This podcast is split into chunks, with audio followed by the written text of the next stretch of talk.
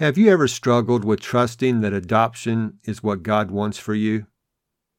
May I suggest that you ask God for clues.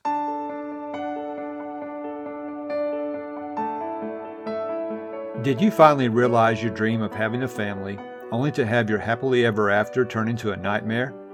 Do you find yourself up late at night wondering why nothing you try as a parent is working? Are you searching for adoption resources and a support team but can't find any? Hi, neighbor. Welcome to Anchors of Encouragement. I'm Tim Maudlin, husband, adoptive parent, Bible class teacher, and the persistent encourager. I too felt the joy of having a family of my own, and I wished we could be like other adoptive families. I knew we were doing our best, but nothing seemed to work. And I kept asking myself, why is this happening to us? In Anchors of Encouragement, my mission is to throw adoptive parents a lifeline and be your anchor, to offer biblical mindset support and to provide stability when life gets unstable. If you're ready for real and raw talk that leads to peace beyond comprehension, so you not only survive but thrive in life's storms, this podcast is for you. Hope and healing are on the way. Hi, neighbor. Thank you for joining me in this episode of Anchors of Encouragement. Today, I would like to respond to an answer a listener gave me to the following question What would support you the most right now when it comes to adoptive parenting? I'm not going to reveal the name of this person, but here's what the answer was. We are struggling with trusting that adoption is what God wants from us. I want to assure you, you're not the only couple to feel this way. Ask me how I know. My wife Mary Beth and I struggled at times in trusting that adoption is what God wanted for us. As we were trying to start a family, we received one no after another. I'm reminded of the verse in Psalm 127, verse 3 Behold, children are a gift of the Lord. Notice it says gift, not guarantee. We understood all too well that children were not guaranteed. We wanted to have a family, but we couldn't. And when we chose the path of adoption, we got more no's, and it caused us to struggle even more. As I mentioned in the opening for this episode, if you are struggling with trusting whether God wants you to adopt or not, ask Him for clues. I'm going to share a story from our adoption journey, a story that illustrates the clues that we were given. Now, this whole idea of asking for clues is not without precedent. I want to direct your attention to the book of Judges, chapters 6 and 7. Here is where we begin to read about the story of Gideon. When we're first introduced to him, Gideon is threshing wheat in a wine press. Now, he's doing that because Israel's going through some really rough times. They're being terrorized by another nation, and Gideon is hiding out in this wine press to thresh wheat. God calls this man, who is from one of the weakest tribes of Israel, the tribe of Manasseh but God calls him to lead his people. Gideon is struggling to trust God. He's struggling to trust whether God is actually going to use him to deliver his people. The part of this story that applies to what we're talking about today is that as Gideon was struggling with this, Gideon asked for signs. Repeatedly, Gideon asked for God to show him do you really mean for me to lead your people? The thing that I found interesting about this was in one instance, Gideon asked for a sign and God granted it, and Gideon turned around and asked for another sign. Gideon even said, God, please don't get upset with me for asking again. And you know what? Neither time did God get upset. He simply gave him the sign. And later on in the story, when God is asking him to take 300 men and lead them into battle against thousands, Gideon doesn't ask for a sign, but God gives him one anyway. That helped Gideon to have the courage to do what God wanted him to do and to lead his people. Now I would like to share a story from our adoption journey. I want to share with you the story of the phone call we almost missed. When my wife and I decided to adopt, we wanted to make sure everything was done so that if there was ever a challenge to the adoption, there was no loophole that we didn't anticipate. So we sought out an attorney who specialized in adoption. It just so happens that we found one in our state that had actually helped to write the adoption laws for our state. We felt confident going through them. When we first met with the attorney, we were starting to understand the things that we didn't know. I mean, there were a lot of things that we didn't understand that we needed to become aware of. One of those things was doing the home study. After we had completed the home study, our attorney said, Well, it's time to find a birth mother. And we said, Well, how are we going to do that? And I still remember what he said. You're going to run ads in newspapers. And I thought, We're going to do what? We're going to run ads in newspapers for a birth mother? This was 22 years ago. I don't know if that's still what they suggest you do, but at the time, that was something that they, on a regular basis, had adoptive parents do in order to find birth mothers. So we wrote up different ads, and then we had those ads placed in different papers across the state. My wife has saved some of these ads that I would like to, to read for you here. One of them went like this Aunt Mary Beth and Uncle Tim are a Christian 30 something couple seeking bundle of joy to love, nurture, and call them mommy and daddy.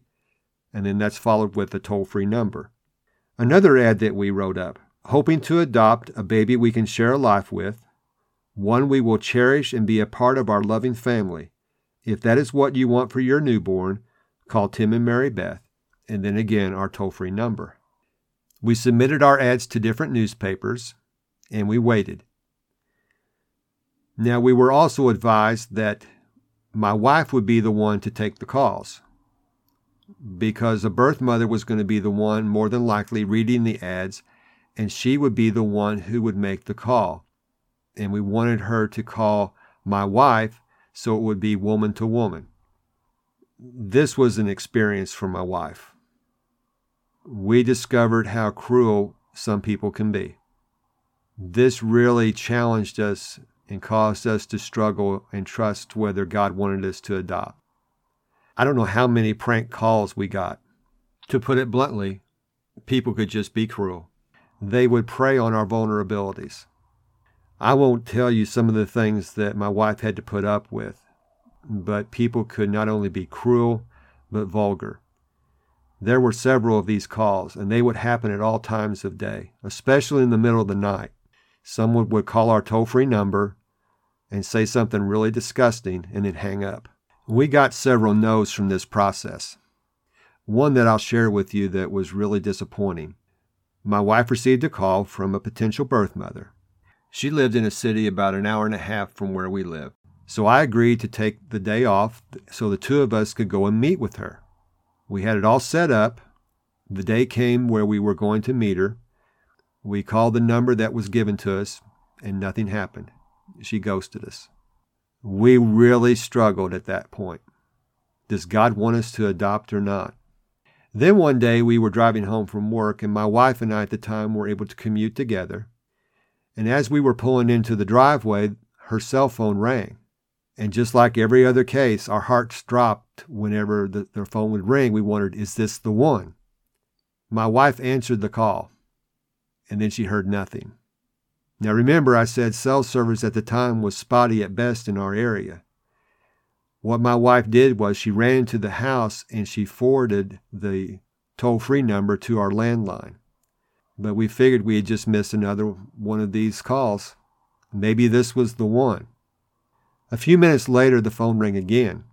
This time she was able to answer it on the landline. It was the same person who had called before. As she told Mary Beth, she said, I thought I heard somebody answer the phone, so I called back. Now, what this person was doing, she had a newspaper and she saw our ad. Now, what I didn't mention earlier is surrounding our ad are ads from other potential adoptive parents. This birth mother was basically going down the list of ads and calling one after another. She was about to go to the next ad and call it. But for some reason, she decided there might be somebody there, so she called us back. This was Jonathan's birth mother. We were seconds away from not getting her call. We were seconds away from not ever getting a chance to parent him. It was clues like this that helped us to get through our struggles. You know from previous episodes some of the challenges that we've been through with our son in adoption trauma. When my wife and I look back upon all of this, we consider to this day things like the phone call that we almost missed as proof to us that we were supposed to parent him and he was supposed to be in our family. The thing is, even 22 years later, there are still clues that we're seeing. There are still pieces to this puzzle. The thing that I came to realize in all this was that God saw the big picture. We were only seeing a few steps ahead. We would see a clue here and there, but God saw everything and how all the pieces were going to come together. To this day, we're still seeing some of those pieces and starting to understand why things happened in the way they did. It still at times causes us struggle, but these clues, like the phone call that was answered, helped us to stay the course. I hope this story has encouraged you. Let's get to your daily doable. There will be ups and downs in this journey. It is a roller coaster. I don't want to sugarcoat it. I just want to be open and honest with you about it. May I suggest that you ask God for clues? I want to encourage you to look for those clues along the way. Clues like phone calls that almost didn't get answered, but did. And I want to encourage you to hang in there. There's one verse I would like to leave with you. It's from Proverbs chapter 3, verses 5 and 6. Trust in the Lord with all your heart, and lean not on your own understanding. In all your ways acknowledge him, and he shall direct your paths. Don't rely on your own understanding in this journey. God's got this. Acknowledge him in all your ways, and he will make your paths straight. This wasn't the first time, nor would it be the last time we had to trust that God had this for us. There were more times that we struggled. I'll share more of these stories in future episodes. But I want to share them with the hope that they will encourage you to stay the course. I'm hoping if you're a family that has a James 127 heart, that God will bless you, will gift you with a child. There's no guarantees, but I pray that He will gift you with a child. Before I go, I would like to extend an invitation for you to join our Facebook group. I didn't mention this at the beginning of the episode, but the answer to this question came about from a person who joined our Facebook community. When you request to become a member, there are a couple of questions that I ask just to make sure that I understand how best to support you in your adoption journey. I'll put the link to the Facebook group in the show notes. That's all for this episode. Again, I want to thank you for joining me. Until next time, this is Tim encouraging you to do what you can now. If this podcast has given you the courage and confidence to face storms in your life, the number one way you can thank me is to leave a written review on Apple Podcasts. Tell a friend about the show. Take a screenshot of this episode and share it in your Instagram stories and tag me at Tim Maudlin. You can also connect with me in my Facebook group, Anchors of Encouragement. So until next time, this is Tim encouraging you to do what you can now.